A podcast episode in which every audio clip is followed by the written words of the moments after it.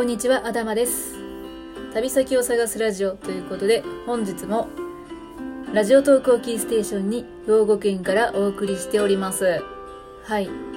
えー、今週はお便りの返信収録たくさんやっていきたいなと思っているんですけれども、実は昨日ね、もう一本撮ってたんですけど、もろもろありまして、ちょっとそれは配信しないまま今日撮り直しております。結果、昨日は1本しか収録上げれませんでした。できればね、1日に3本上げたいななんていうふうに思っているので、また時間を見つけて、合間合間に収録して配信を上げようと思ってます。えー、ということで、先日ですね、まあ結構前になるかな、も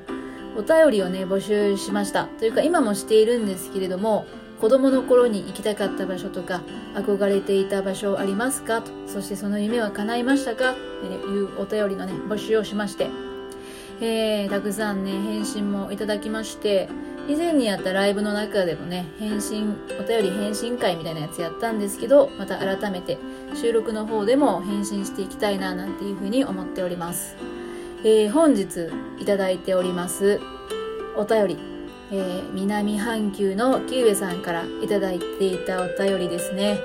キウエさんいつも本当にありがとうございます。お便りもですけれども、ライブの方にも遊びに来ていただいて、まあそして私もね、キウエさんのライブいつも楽しみにしておりまして、行ける時はね、行ける限り行きたいななんていうふうに思っております。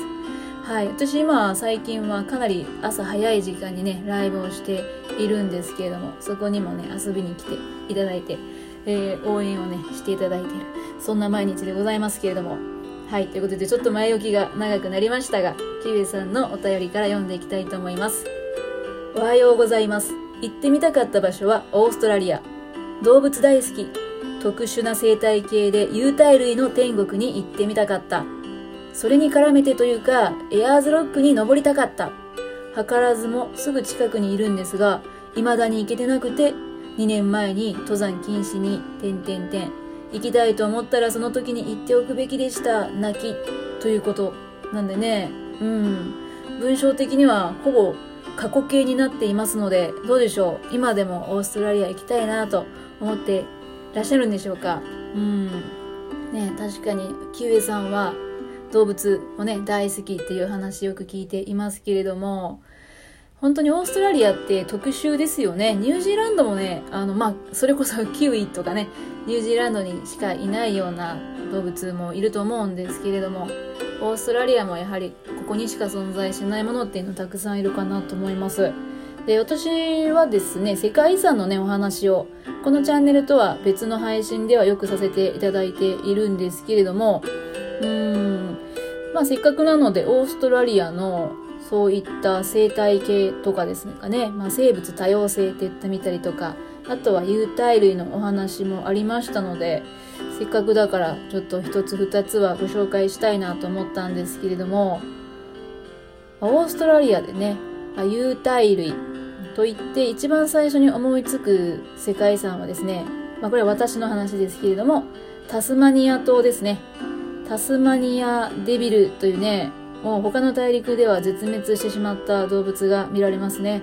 体はね、そんなに大きくないんですけど、めちゃくちゃ大きい口とね、強い顎を持っている、見た目は可愛いけど、鳴き声も怖くて、肉食の動物ですね。私はオーストラリアの動物園でね、見たことがあるんですけれどもね、やっぱここでしか見れないものの代表格じゃないでしょうかね。カンガルーとかコアラとかね、有名ですけれどもね、有袋類というと本当にたくさんいるので、えー、そんな中でも、まあ、ここだけはっていうのであれば、代表的な世界遺産、タスマニア島をね、ご紹介させていただきたいななんていうふうに思いますけれども、えー、他にもたくさんの生き物がいるというところでは、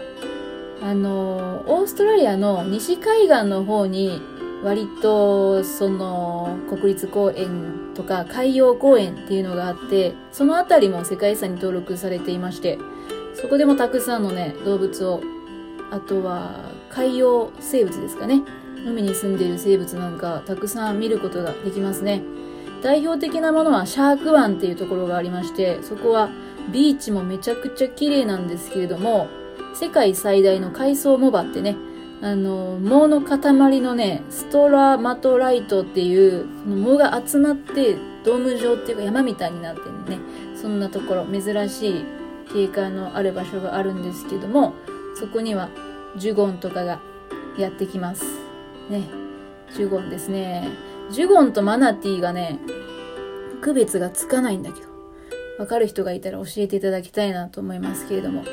はい。他にもこの西海岸にはニンガルコーストって言って陸地と海岸とあと海洋公園がねもう世界遺産に登録されている場所もいましありましてそこにもたくさんの動物がいると思います。行ったら楽しいんじゃないでしょうかね。そしてエアーズロックですか。ねもう登山禁止になってしまいましたけれどもヤーズロック、えー、現地ではウルルとか言われます。最近はね、結構ウルルって呼ばれることが多いかなと思いますけれども、それがあるのが、ウルルカタジュタ国立公園ですね。オーストラリアのほぼ中央ですかね。オーストラリア大陸の真ん中あたりにある国立公園ですけれども、ウルル、まあ、エアーズロックですね。それともう一つ、カタジュタと呼ばれるですね、えー、ウルルからは少し離れた場所にあるんですけれども、大きな変わった形の岩が36個集まっている場所もあります。ここは、その国立公園内にいる先住民ですね。アボリジニにとってすごく、まあ、いわゆる神聖な場所っていうんですかね。大切な場所ですね。ウルル自体は世界で2番目に大きな一枚板で、えー、高さは348メートルもあるそうですね。今、登山禁止にはなってしまっているんですけども、まあ、エアーズロックのね、楽しみ方って登るだけじゃないんですね。先ほど言いました先住民、ここにいる先住民はアナング族って呼ばれる人たちなんですけども、そういった部族なんですけど、あのー、彼らが伝えている伝承っていうのがあるんですね。で、エアーズロック岩ですけども、そのエアーズロックの日々とか割れ目とか、あとちょっと変わった形があるところとか、っていう、まあ、いろんなスポットがあるんですけどもその一つ一つに物語っていうか伝承があるんですよ。それがねすごい面白いです。あと壁画とかもね書かれている場所がありますね。私たち観光客が見れる場所っていうのは限られてはいるんですけれども専門のガイドさんにねその伝承なんかを教えていただきながら回ったんですけどめちゃくちゃ面白かったです。あの影とかね岩がへこんでいるところとかそういうのを何かに見立てて物語になってるんですね。でアナング族の祖先ってワラビだったみたいなんですよね。なんかそういうワラビーがどこか遠いところからやってきてみたいなねそんなストーリーなんかもあってそういうのを聞きながら回ってみるっていうのは非常に面白かったですね。うん。で、アナング族の伝承って面白いなと思ったのが、その本当に必要な人にだけその伝承っていうのを伝えていくらしくて、いくつか伝承が、伝承っていうかお話があるんですけども、その中でも、まあ、男性だけに伝えるものとか、女性だけに伝わるものとかね、もしかしたらその家族の長男にだけ伝えるものとかね、えー、家を継ぐ人だけに伝えるものとかそういうのもあるのかもしれないんですけれどもそういうのがなかなかね他にないかなと思って聞いていて非常に面白かったですね。うん。というところでエアーズロックね登山はできないんですけれども以上に見どころはたくさんあるそんな国立公園となっております。ウルルカタジタ国立公園。こちらも世界遺産なんですけどね。是非機会があれば行ってみてはいかがでしょうか。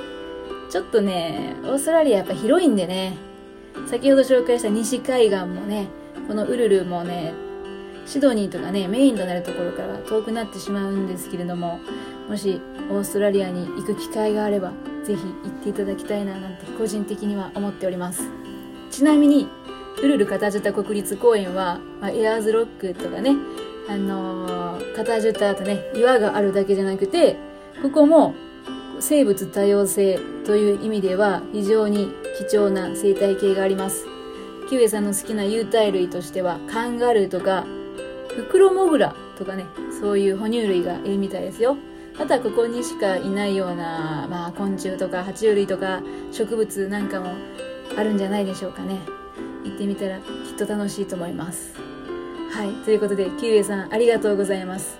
えー、お便りは全て過去形になっておりましたけれどもせっかくお隣にねニュージーランドにお住まいなので機会があればねオーストラリアに行けたらいいななんて私も思っております。ということで、えー、この番組では引き続き皆様のお便りを募集しております。旅先を探すラジオ頭がお送りしました。キュエさんありがとうございました。